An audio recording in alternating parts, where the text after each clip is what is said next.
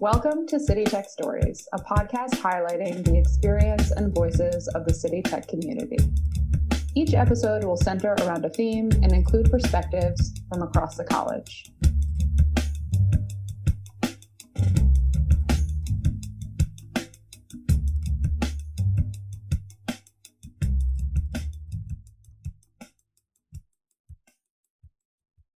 Welcome to the latest episode of City Tech Stories. Today we are very excited to have a special guest from the Kingsborough Community College Urban Farm. We're joined by Maya Marie, an urban farmer here in New York City, who's going to talk a little bit about the work she does at K C C and also in the city um, as a farmer and educator. My name's Nora. I'm conducting this interview today with my colleague Juanette from the City Tech Library. So whenever you guys are ready, let's just dive right in. Maya, would you like to start with just a brief introduction of yourself for our listeners? Um, I could give a, a quick introduction of myself. So I'm an urban farmer, and uh, right now I, I presume that role at K C C Urban Farm as the assistant farm manager and the uh, food education coordinator. And that means that I, I wear a lot of hats. um, and Alongside that, I am also, you know, a writer outside of the farm and doing a lot of like food history, food research related to African diaspora, as well as indigenous histories and, and food, agricultural technologies. So a lot of that work has, is my, is my interest, um, working in, in learning and, um, sharing information about Afro-Indigenous diaspora and food histories.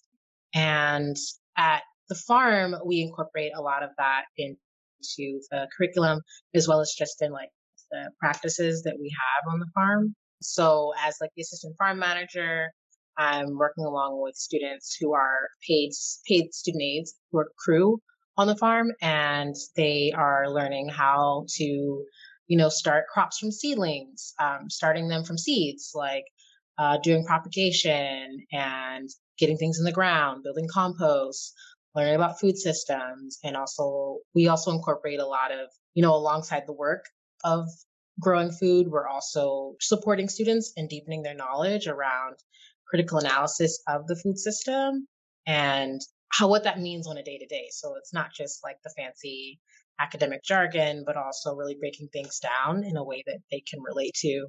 And that's the same thing that is really important in our food education programming. So it's like, you know, yes, it's important to talk about nutrition and how to understand how food works with your body. For me, coordinating all of that and, and creating curriculum and working with students, it's it's most important that they're deepening their relationship to food.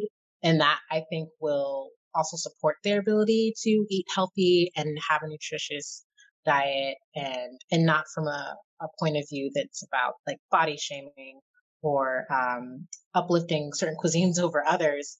Instead, it's like helping them reconnect to what I believe innately they have, even if they don't even realize it yet. And, and some students do, some students don't.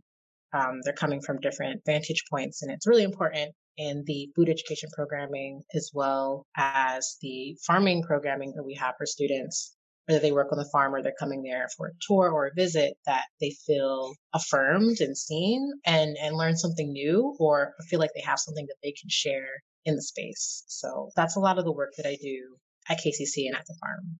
That's great, Maya. I mean, I, I think that ties into one of the first questions that we have for you. Uh, we met when I enrolled in your The Soul of Food, Tracing the Origins of Southern Crops and Food Waste training through N Y C Parks Green Thumb.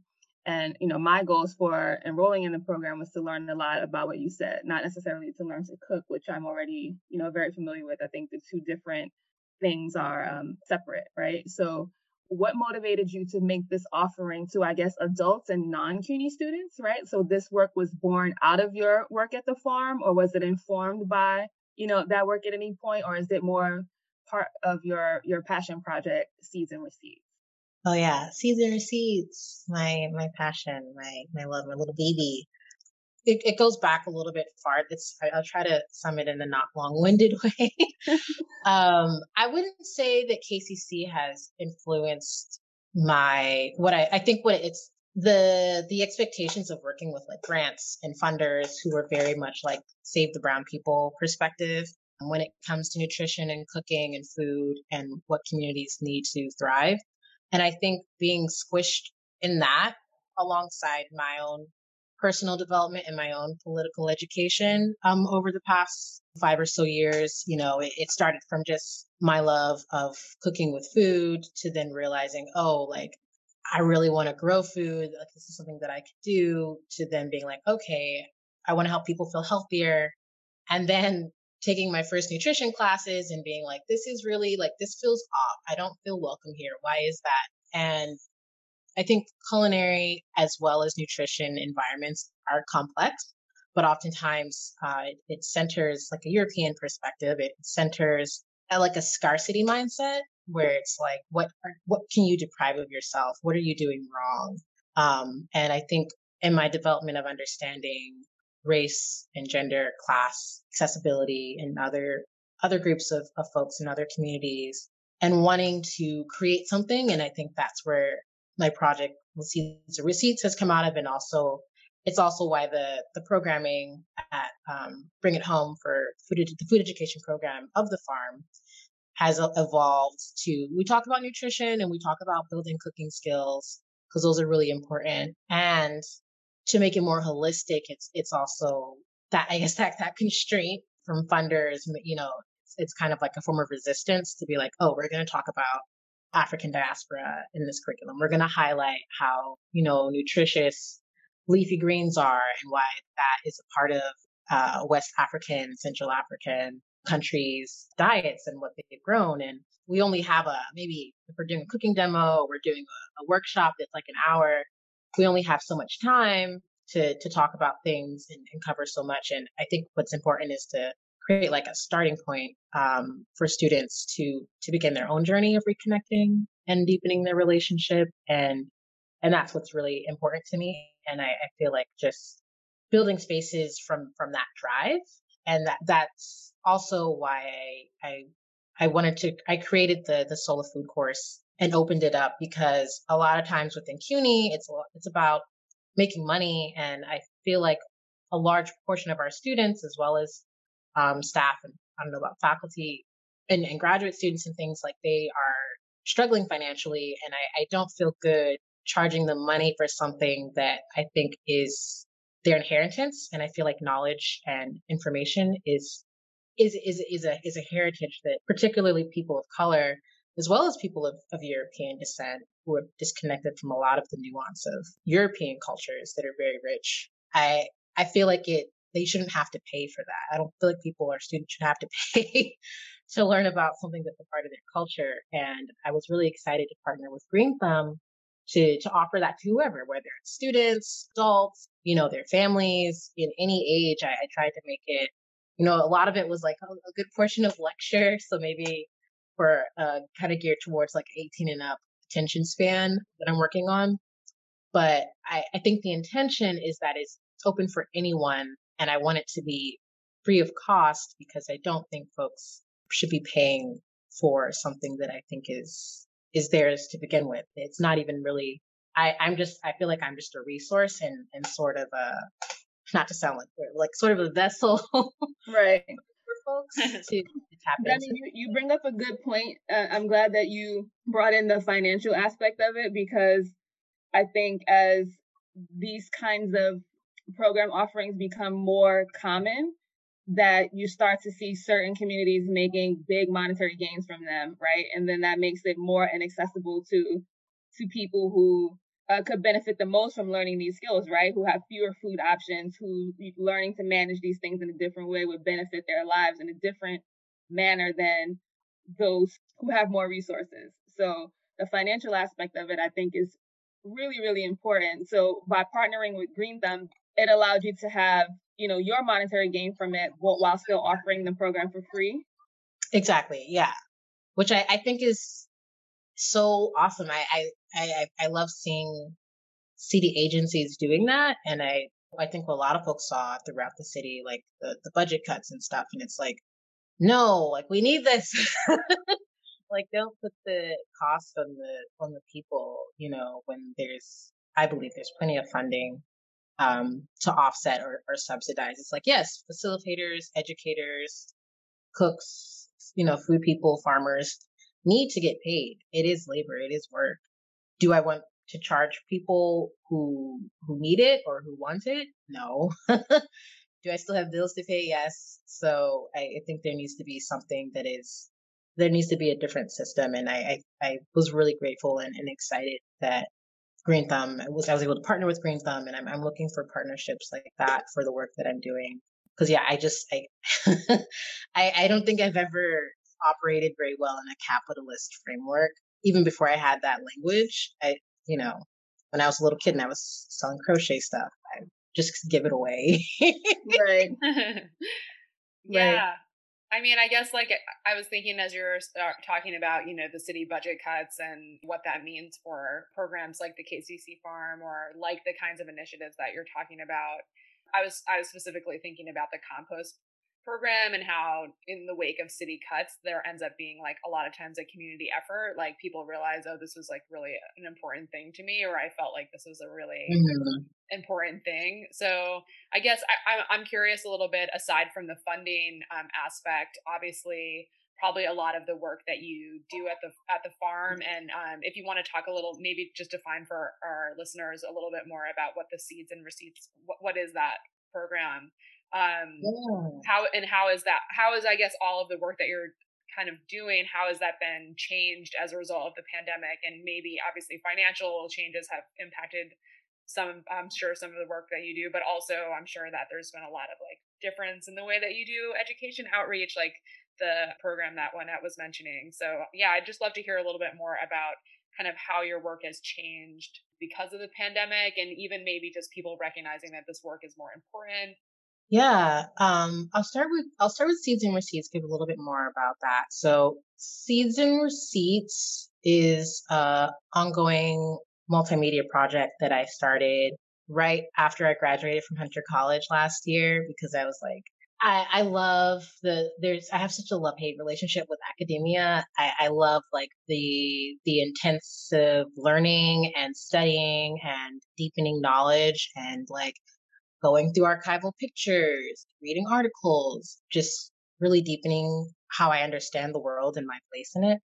And I, I wanted to continue doing that, but I didn't feel like there were any graduate programs that would allow me to to dig into the topics that I wanted to, and and, and would also not be exploitative, and would, would allow me to kind of like meander and also support and mentorship. And I, I still am looking for that, but for now, um, the project it, it's it's kind of um, uplifting a lot of the histories of African diaspora through different ways. So there's different components to the website. One component is offering like food education, and I say that term meaning like talking about the agricultural, culinary, and land and um, people aspects of different crops.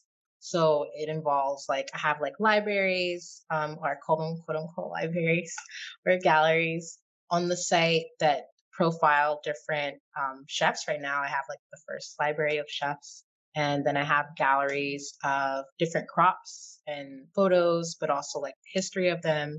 And then there's illustrations by, um, P O C artists on there. And so this element is meant to be like, here's the, the history behind these plants and animals and foods. And here are the people and the, the, the hands that go into this. Here's how this dish started. And then the other aspect is kind of autobiographical, which are recreations of dishes from my childhood, as well as ones throughout my, my early adulthood, um, and different things like that. And talking about different memories or reflections on those dishes. And the point of me doing that is to kind of push back on the what I feel is sort of a, a white supremacist standard of doing research and recording history in a way that is very like objective and removes you from it. And instead, including myself in the recording of the history and the and telling it. So, which it feels a little uncomfortable sometimes because I, I don't like talking about myself. So I think that has been an interesting way to also unlearn some things that I learned some habits or, or ways of thinking that I've held about, you know, my, my value or worth in the world. And it, it really is long-term. I want it to be something that people can use and be a resource to any, any interest that they have or research that they want to do that they can then, you know, build on. I, I, I feel like right now it doesn't, it's just starting out and I'm just building it out, but I want it to be a resource to people. I want it to be an educational resource and also a place where people can go and be like, oh, like this person was a homeschooled Black person and this is what she was interested in and this is who her family was. And maybe that'll be important to somebody in the future. And also if, if that isn't of their interest, there will be, you know, why do we have like biscuit cutters? Like, why are biscuits a thing? Why is cornbread important to Southern people? And why is it also important to, to, to Latinx people? Why is it so widespread? And I, I want that to be available to folks as much as possible, even if it makes them feel a little bit, uh, the autobiographical part makes me feel a little bit uh, self-conscious. Yeah, I've actually read some really cool, I've been uh, thinking about that in like re- relation to my own work, because I think, you know, one of the, the benefits of, of like autoethnography or including kind of personal information in your research is that it does make it more accessible to people who might not find like academic work accessible to read, you know? So mm-hmm. yeah, I think that that's a really interesting, that's, that's a totally valid and interesting approach, I think. But it, it does speak to what you were saying, does speak to the vulnerability, I think, that you feel as a person of color making that kind of decision, right? Like there's already so much pulling out of, or I don't know how to phrase it, like like an offering up of our personal experience at this moment that I think for me, my foray into ethnographic research has been kind of put on pause, you know, because mm-hmm. of that discomfort. Like how much more do you have to share, you know? Right. So it, it does, I can, I can totally understand why you have that discomfort, but I do think that it's so important to encourage other Black people, specifically people of color in general, to get into careers related to food. You know, it, I think that we have a limited view of what we, what we consider options, you know, for ourselves. So including some of that personal aspect can make it more accessible, especially to people who you wish would continue that work. Yeah, I think it's really, I, I appreciate, I appreciate that from y'all. And I, I want to answer a little bit more of your other, um, of the other parts of your question about how the pandemic has influenced it. I think in building the website, it, it's gotten more important because I, I don't know, I have it on this, this on the about page too, a little bit, it's a little dark, but I, I feel there's a, a, a finiteness to the way things are in the world right now. And I feel a, a bit of a sense of urgency in, in my work that sometimes it doesn't always make sense to me. Like, you know, why am I really into this history? And I, I have some of the answers, but I think the pandemic has influenced it. Not so much in like of, of the, the obvious things is like going virtual, you know, but I, I'm a pretty tech savvy, tech interested person. So I think I, even before the pandemic, I was playing around with the idea of making um, videos for, for Seeds and Receipts or making videos for Farm Crew for the students, which is a little bit more contingent upon the budget at the farm. Whereas with my own personal projects, I'm investing my own money in it. So I'm a little more uh, willing to to work on technological things and and design. So the biggest thing that the pandemic has influenced in my work, both for Seeds and Receipts, both as like a writer, a photographer, food educator, farmer, is I don't know. It's just a sense of urgency. I feel like, oh my gosh, I need to to work on this. How am I connecting with folks? Like, um, let me work on this part of the project. How can I garner some support here? How can I make this more relatable to folks? How can I scale this in a way that's sustainable and supports other folks who I want to bring into this work? And I think there's a there was urgency when I graduated last year, but I think there's more urgency now because I, I just feel like any day now that the world's going to implode or or something else bad is going to happen. And I, I, I'm pretty I'm pretty up, upbeat and, and optimistic, but I, there is a part of me that is very, uh, I don't I don't exist in a, a mode that the next day is promised, so or for the next year. So I, I try to get as much done and and do the best that I can do every every moment that I'm here. And I think the pandemic has kind of exasperated that. So I don't know, that it's like it's a little darker than I, yeah, No, no I, I I totally hear you on that. I think a lot of people, I think you just articulated a thing, a feeling that people are having and, and don't know how to share, especially when, you know, I always tell friends, I'm, I'm fortunate to have friends from many different backgrounds, but, you know, if you do start to feel like the cloud of doom a little bit, you know, as a person of color who has kind of seen these, the writing on the wall for some of the things that have recently happened, and mm. you're not necessarily surprised by it, you know, yeah. so I, I think that I think that kind of informs that feeling of it's something that we all live with, and you just become used to navigating around your, your joy around it, your, you know, your life, your breaks from it all, you know, it becomes part of who you are in a way. Mm. And and I think that that is something that other people are starting to wake up to and struggling to assimilate into their normal life. Mm. Yeah, and I think, well, I think the library that you have, and we'll definitely link out to the website and the libraries that you've created, like, you know, the artwork is beautiful. And at this, it's like, it's funny that you're like, oh, you know, it's like this dark, this dark thing has made me feel like it's more urgent for people to like have this hopeful thing that connects them to history and, you know, to where they come from. So I feel like there's a lot of lightness and darkness there, right? And I think we're going to just take a brief pause for a short commercial interlude. Today's podcast is brought to you by Born to Walk, The Transformative Power of a Pedestrian Act by Dan Rubenstein.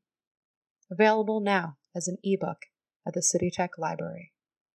Combining fascinating reportage, eye-opening research, and Rubenstein's own discoveries, Born to Walk explores how far this ancient habit can take us, how much repair is within range, and guarantees that you'll never again take walking for granted.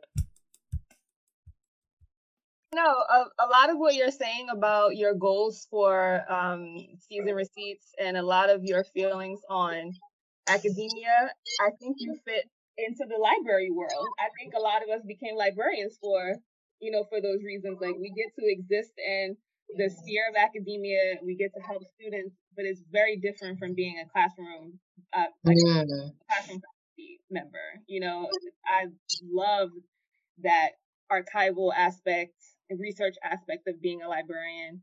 So a lot of what you were saying resonated with me in that way too, you know, and even though some of the, what you said could be construed as dark, everything about farming is hopeful, you know, mm. every, everything about it is planning for a later day. So right. maybe your your hope is accessed in that way, you know, rather than in your your like more everyday thought. Yeah. Yeah, farming is a very hopeful practice. It astounds me every spring when I, I you know, I, I've only been farming, I haven't been farming as long as, you know, elders who are, you know, out in the South and, and Northeast and other areas of the country. I've been farming for about, I would say, like six years. And every year I'm still, I, I still kind of like cross my fingers that the seeds that we, the first seeds that we sow for the season will come up. And I'm like, what if they don't this year? What if the germination rate, even though it's ninety-nine point nine percent, what if they don't come up? And it's just this miracle that is just astounding. And it, I'm, I, I don't ever get prideful. I'm like, oh, I grew that thing. It's like, I supported this living being, like any other living being that is autonomous, and it's taught me so much in my relationships with other beings as well as people. Um, and it's like, you know, you, you, you put the seed in the ground and you, maybe it'll come up, maybe it won't. Most of the times it works out really well. Sometimes it doesn't, and it's just a part of existing in it. It is very hopeful. It's true on it. That's really, thanks for reminding me of that. It's, it's one yeah, totally. I, I'm a pessimist, so I think I think I have learned to to look for the ways that I am hopeful without even realizing it. Right, like obviously through my children, um, but in a more tangible way through the making of things. Right, so I have not yet had the the good fortune to to farm on any kind of, you know, outside of window farming way. But making things does give me that same that same feeling, right? So like the act of creating a thing is is hopeful, you know. Archives are hopeful too, why not? It's also that's, it's that's also true. A bet on the future. It's also that's like, true. Oh, I believe, I believe. That's very true. You know, so, you, you're, you're saving the thing because you you, you anticipate someone, someone yeah. needing it, you yeah. know? Yeah, mm. for sure.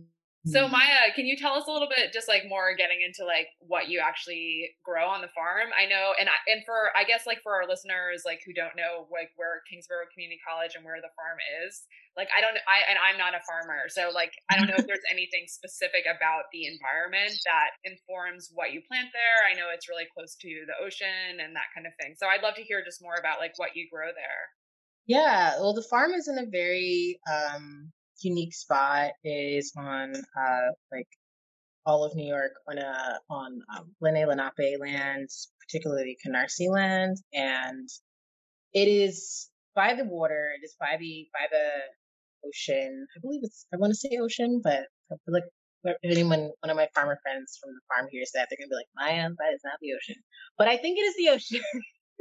Well, there's that little inlet there. It's kind of like a bay. Yeah. I don't know. It's salt marshy. Yeah. yeah. It's an offshoot of the ocean anyway. yeah. So the where the, the there's kind of a microclimate um, because we're by the water. It gets colder there faster. We get a lot of humidity and fog um, throughout different points in the year. Uh, like a couple weeks ago when there was a fog in the city, there was a very thick fog by the farm. But but so that influences what we grow in a variety of ways. I mean, we still, as a urban farm that is operating in a in the most sustainable way that we possibly can, meaning in like our, our practices, meaning rotating where the crops are grown each each year, so that we're not depleting the soil, putting nutrients back in the soil with, with crops like cover crops that are not for us to consume, but are for the earth to consume. And alongside that, we're growing a lot of our vegetables and fruits that are meant to reflect the, the types of the, the variety, not variety, I'm thinking of plants, to, to, to reflect the students at the school, which are largely Caribbean, Latinx, um, as well as Eastern European. That means we grow a lot of, we grow a lot of leafy greens like callaloo, uh, we grow peppers, we grow collards, uh, tomatoes, eggplant. And it's also really fun when there are, are students who will be like, this is like, my grandma calls this plant a different name, or we call this that, or I haven't seen this in forever. Um, you know, especially if they're first or second generation um, immigrants. So it's really important for us to grow a variety of crops, both for feeding the soil, feeding the ecosystem, as well as to offer that to the students to to to, to their delight. Um, hopefully, uh, we grow a lot of hardy herbs like thyme, parsley, basil, things like that, um, as well as a lot of um, medicinal herbs. And the medicinal herbs are largely there. The thing that's really interesting about herbs and medicine, although from what I've learned from a lot of my friends who are herbalists or um, work more closely with herbal medicine, is that any plant is really medicinal, depending on how you interact with it and whatever your relationship to it is. Um, but there are some plants on the farm that we particularly call medicinal herbs because of they're, that's how they're most commonly used in like a, a, a medicinal way. So that includes like different times like motherwort or, or mugwort, mullein.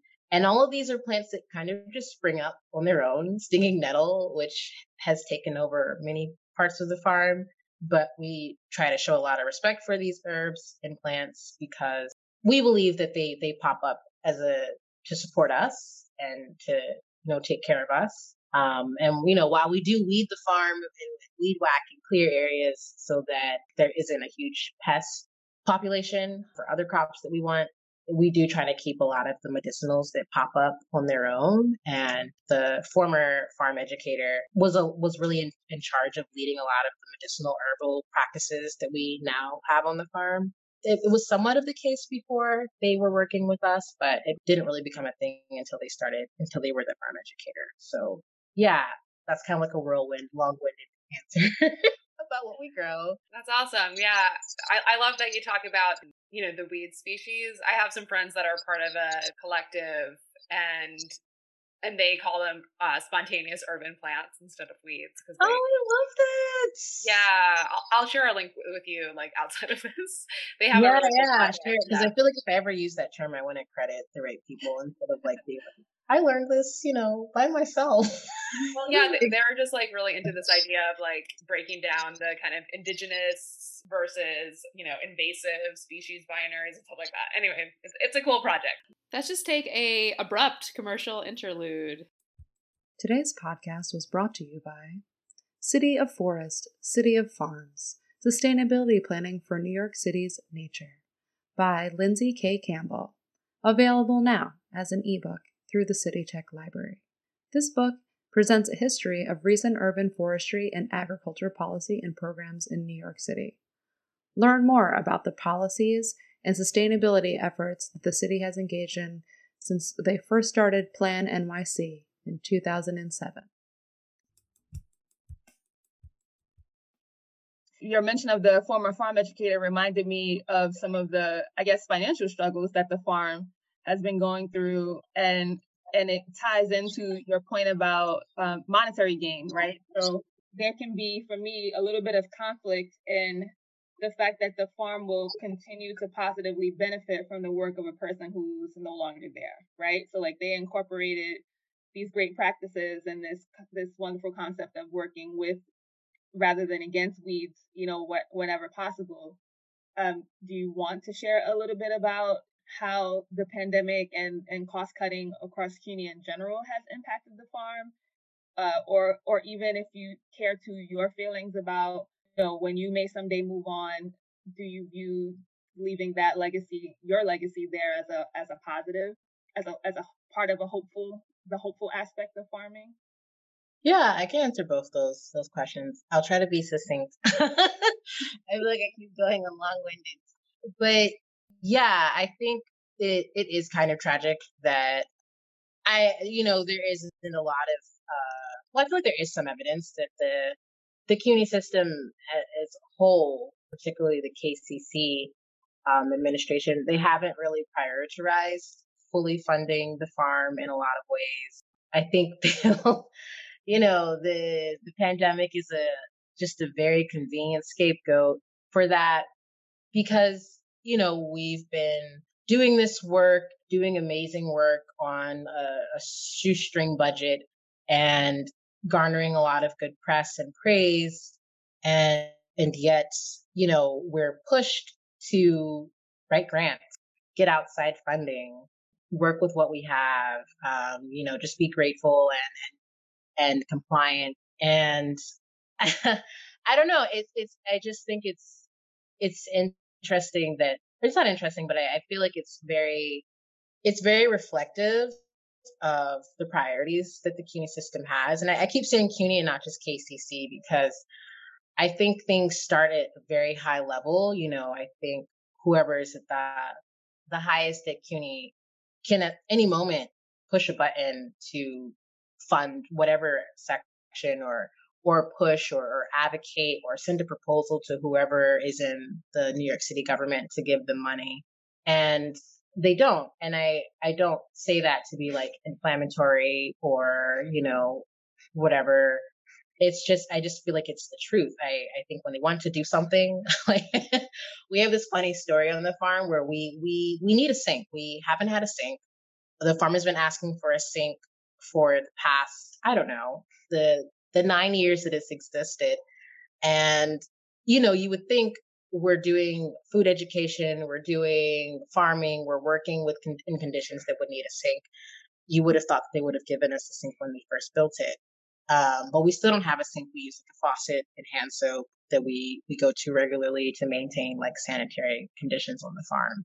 And, but it, it sounds almost like, how are we in twenty twenty on a farm with technology and a college campus that we're going to a faucet like we live in in impoverished conditions? Despite wanting a sink and asking for a sink, somehow they found the budget to get contractors and uh, materials to rip out a drain on the farm that we didn't ask them to rip out.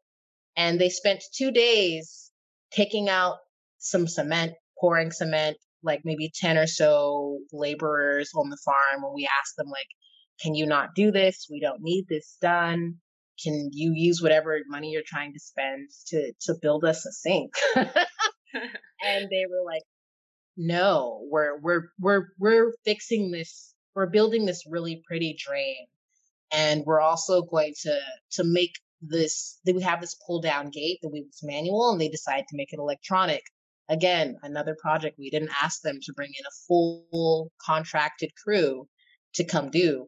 And it's, it's like, they have money for these things. You see, it's like these, this example of what I'm trying to get across is like, they can, for whatever reason, I don't know whose cousin, uncle, they promised to give a job, and it required building a drain or fixing a, a gate door to make it automatic. Can you, can, can you tell them that we don't want that and we'd like a sink? And it, and, and I know that that costs money for them to have, whether they're paying those people poor wages or not. I'm sure that those jobs were several thousand dollars.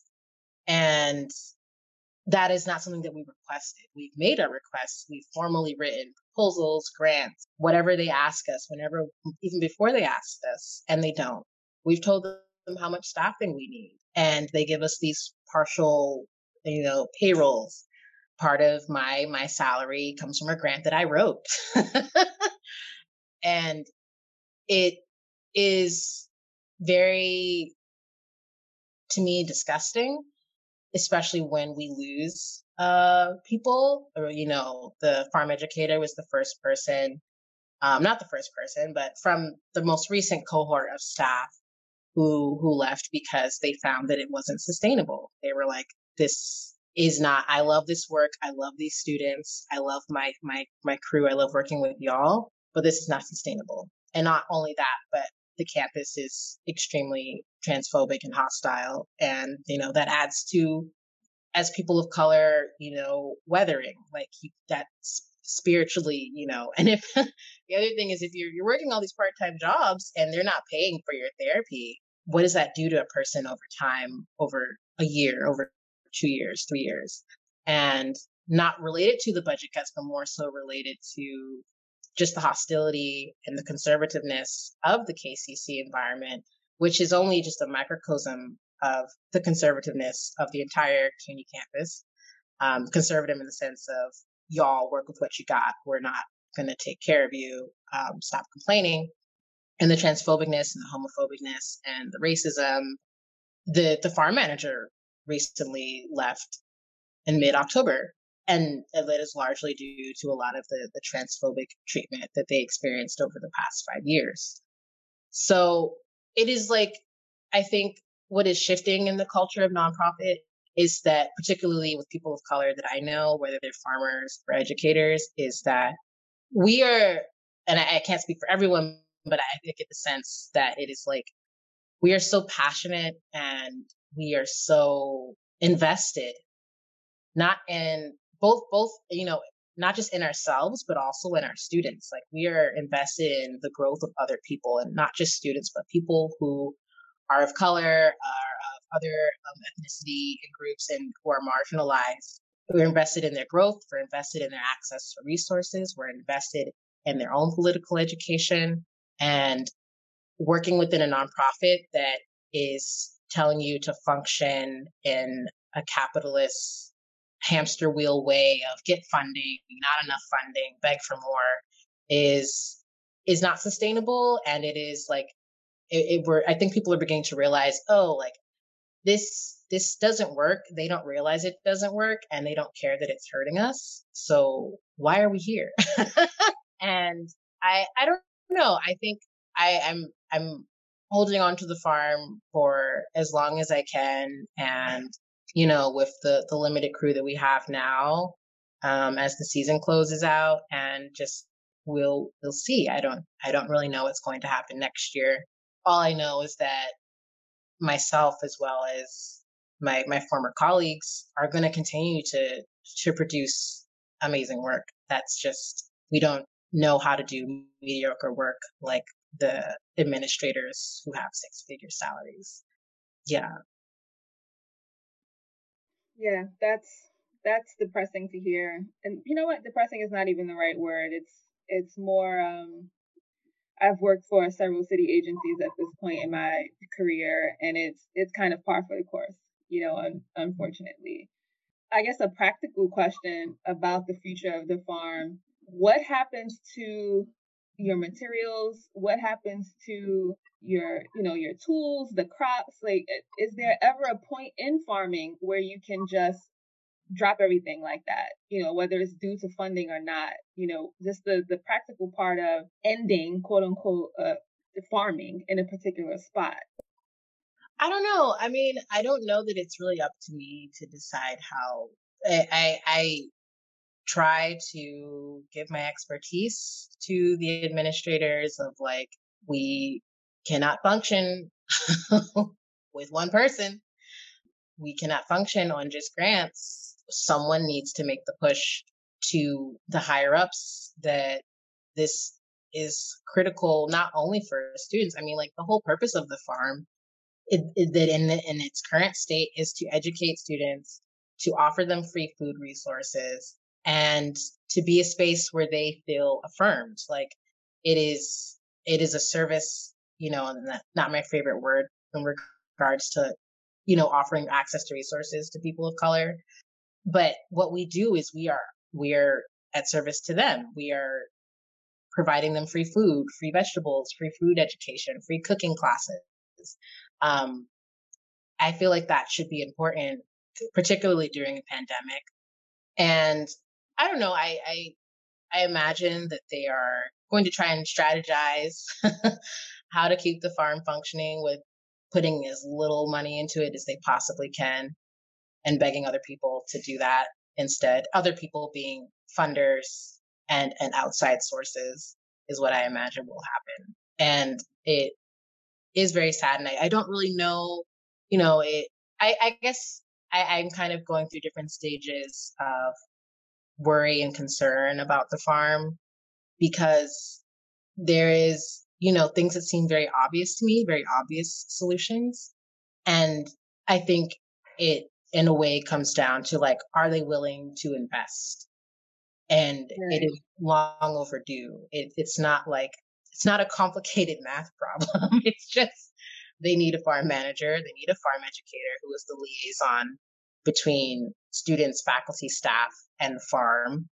And they need farm educator. And these main roles need assistance in doing that, that not just for the sake of, like, our job responsibilities are extensive, but in that we're cultivating leadership for people to carry on, to continue the work of the farm. It's like, I, that is my understanding of having people who are in a, in a, in an assistant role, in a, a coordinator role, is that not that they are, are less than, or that they don't carry knowledge, but it's like a form of mentorship. And I feel like right.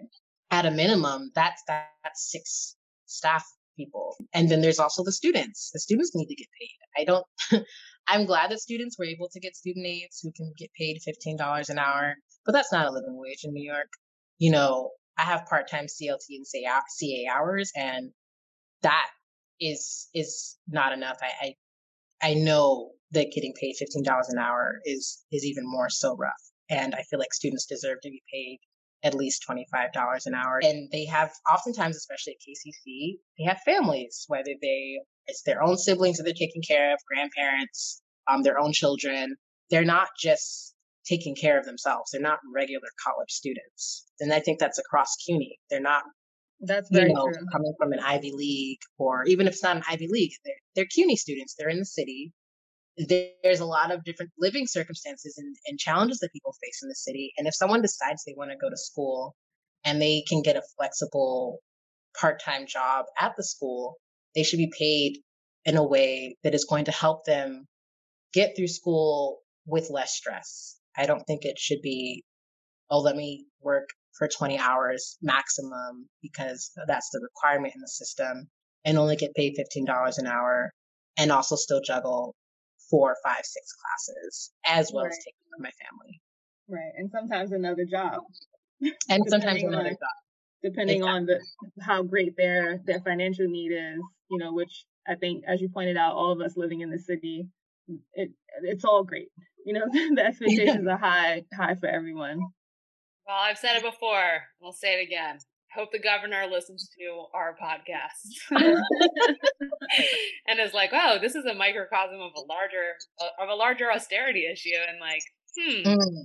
you know, I think I think you. I really appreciate your thoughts, Maya. I think you know a lot of educators in this moment who might hear this like also understand um, the experience of being like an expert, right? Like you're an expert and you have this knowledge about how this not only about farming but also about how this system works. Like you've been there, right? You see the needs of this space, right? And then, yeah, it's really hard if people are not understanding your expertise or valuing your expertise in terms of like the recommendations that you're providing. That sounds, yeah, I mean, we definitely sympathize over here. And um, we really, yeah, I think, I mean, I really appreciate your like very thoughtful, I, I think, you know, obviously we're talking about a specific space, but I really, I really appreciate your thoughtful comments about this for sure.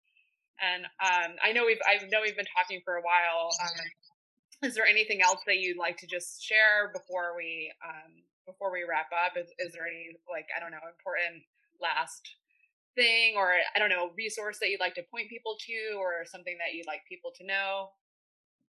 Um, I mean, aside from Seeds and Receipts, before mentioning that, I guess I want to also really stress that I I, I get nervous about making the the farm. I don't want to be like self-centered about the farm, but I feel like it is it's like like you're saying, like it's like a bigger part of a bigger problem. I don't want it to be a resource that students lose. I know when I was a student and I first learned about the farm before I became a staff person, and I was like, whoa, like I get to come here, I get to be in this space. And I And the feedback that oftentimes we get from students who come to the farm and visit the farm, and maybe they visit once and don't come, aren't able to come visit ever again because of just life, or they become part of it and are, are like, wow, like this space was really safe for me. This space really helped me get through this, or I didn't totally appreciate this space at first and then I went somewhere else, or I learned this one thing once and I took it somewhere else. And you know, wherever the farm goes, I, I hope that I can continue to do that and bring that to students and offer that to them, and, and hopefully see them continue to grow in their own ways. After all that I've said, I really do love the concept of CUNY. I just think that there's been a lot of, I, I think it can be better.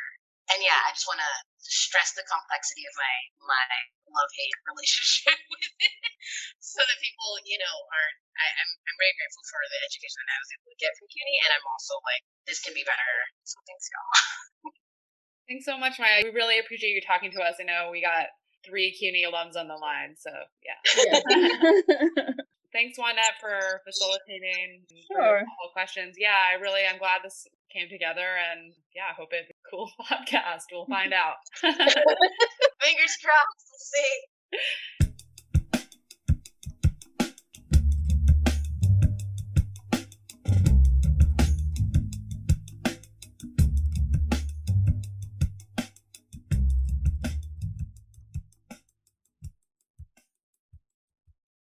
So let's dive right in. Uh, Maya, do you mind just telling our listeners a little bit about yourself to get started?